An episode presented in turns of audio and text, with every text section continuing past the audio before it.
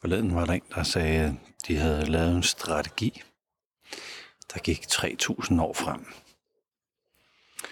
Og at man har slået en eller anden tone an for noget, som efterfølgere har tilegnet sig på sin så unikke måde.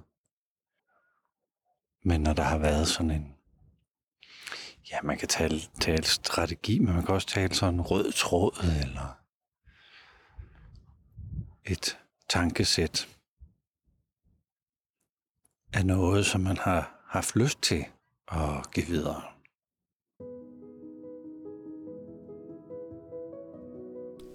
Velkommen til Hverdagspilgrim. Mit navn det er Flemming Christensen.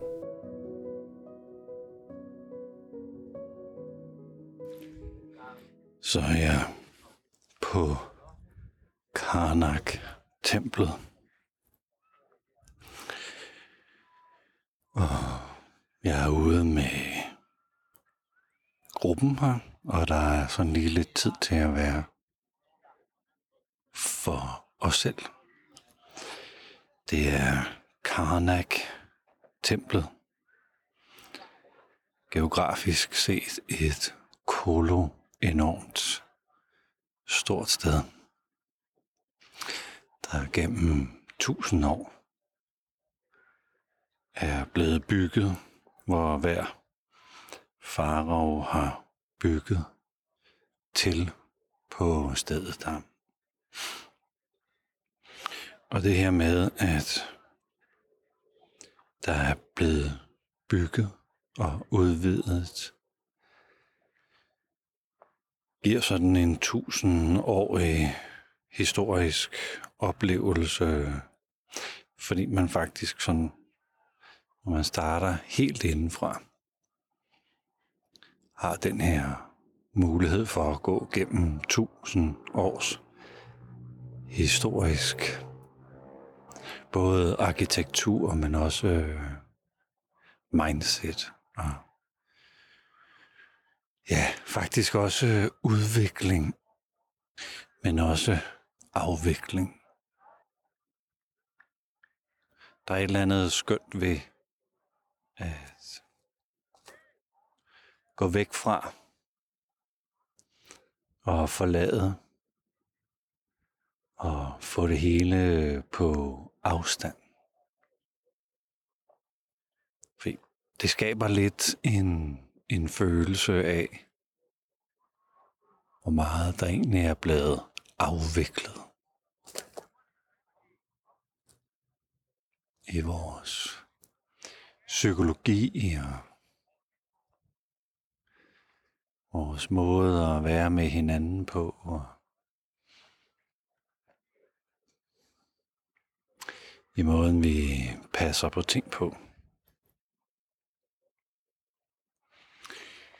I måden, vi tænker frem på.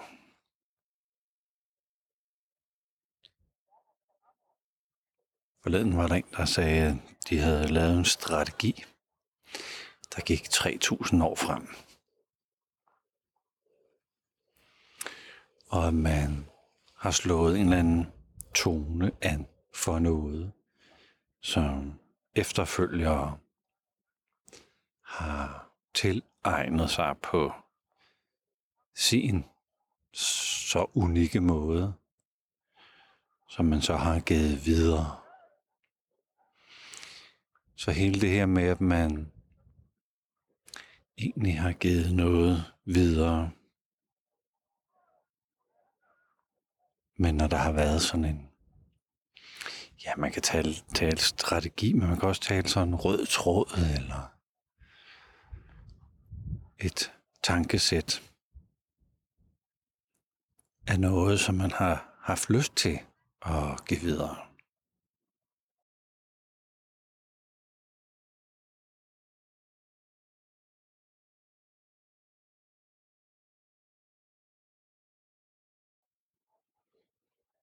Jeg ved, hvad jeg giver videre til min søn.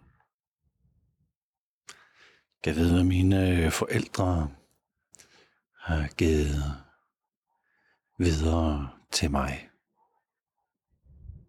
Kan vide, hvad det er.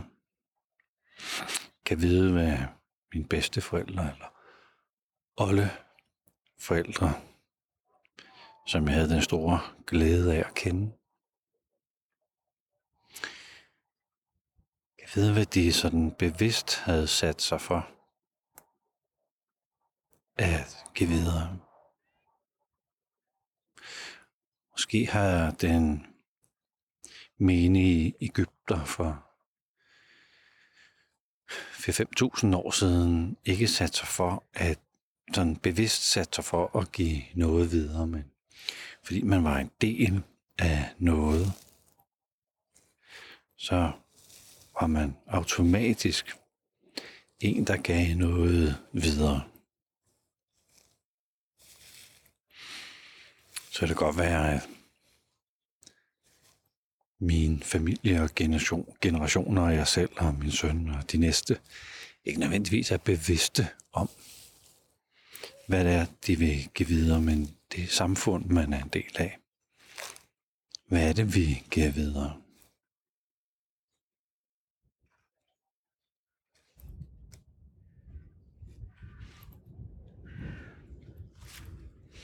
Og der kan jo sagtens være noget, jeg helt bevidst godt kunne tænke mig at give videre til Fille. Det er bare ikke sikkert, at han har lyst til at modtage det. Det kan også godt være, at han sætter sig for at give noget videre til sine børn, men de heller ikke vil modtage det.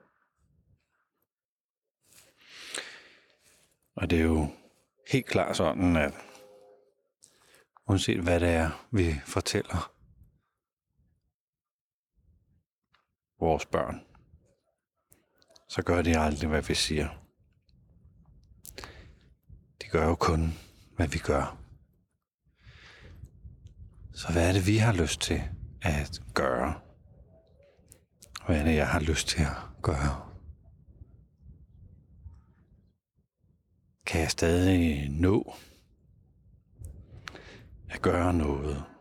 Altså kan mine forældre, som er årgangen 39 og 40,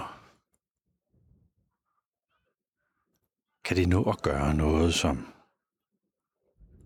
giver mig noget videre.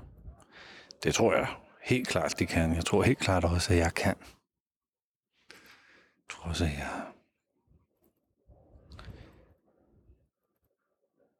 Tror bare ikke, at jeg er bevidst. Det er i hvert fald svært. Jeg går her helt ud af, hvad er det, jeg bevidst kan give videre.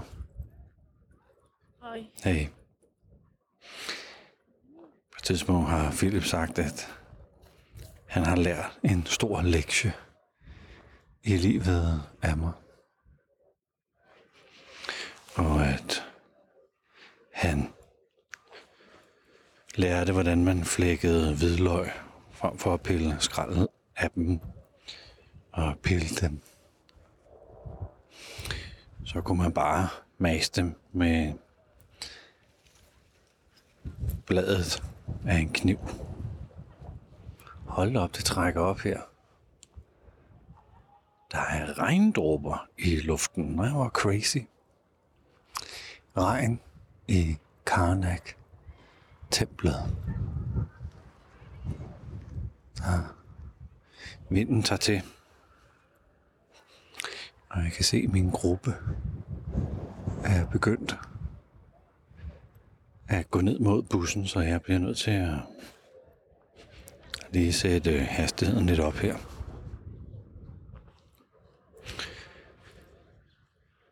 Så den største lektie, min søn har lært, er at øh,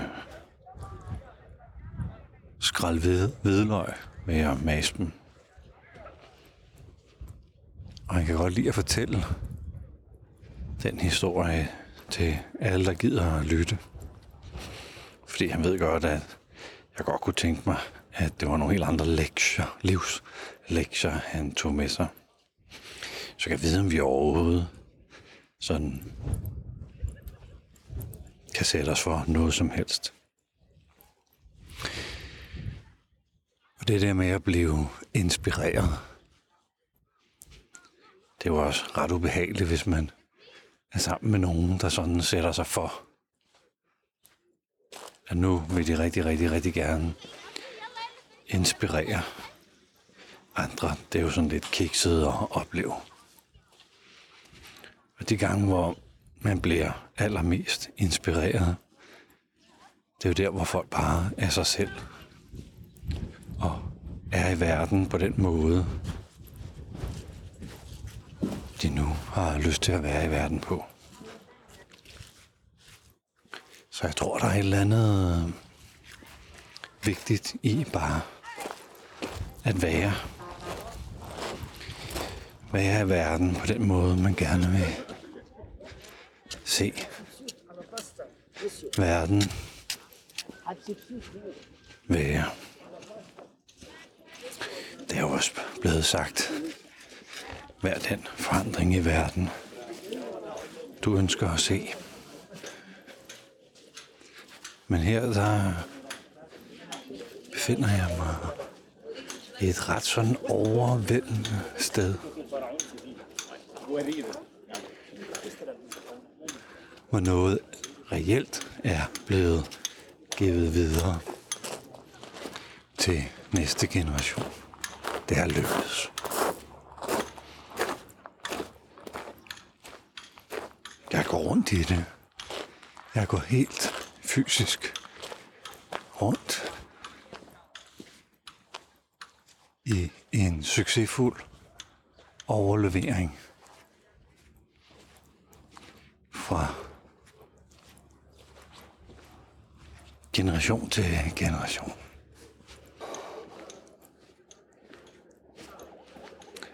Jeg er en del af en gruppe, så jeg må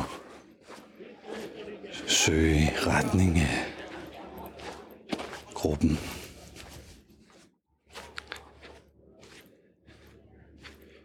Jeg er en lille bit smule ked af, at jeg ikke kunne gå færdig.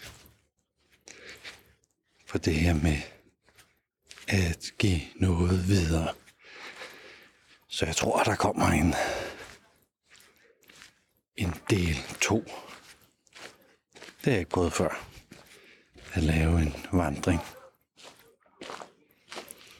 Så jeg er delt op i part 1 og part 2. Men nu nærmer jeg mig mega crowds.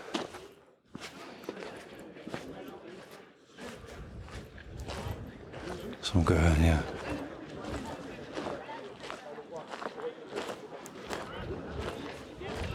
bliver lidt distraheret af tusind, tusind, tusindvis af mennesker. Ja. Tak fordi du lyttede med til den her del 1 af en episode. Den bliver, den bliver helt klart fuldt op. Og nu skal jeg finde min gruppe. Crazy, det bliver svært. Det bliver godt nok svært. Ja, vi øh, høres ved.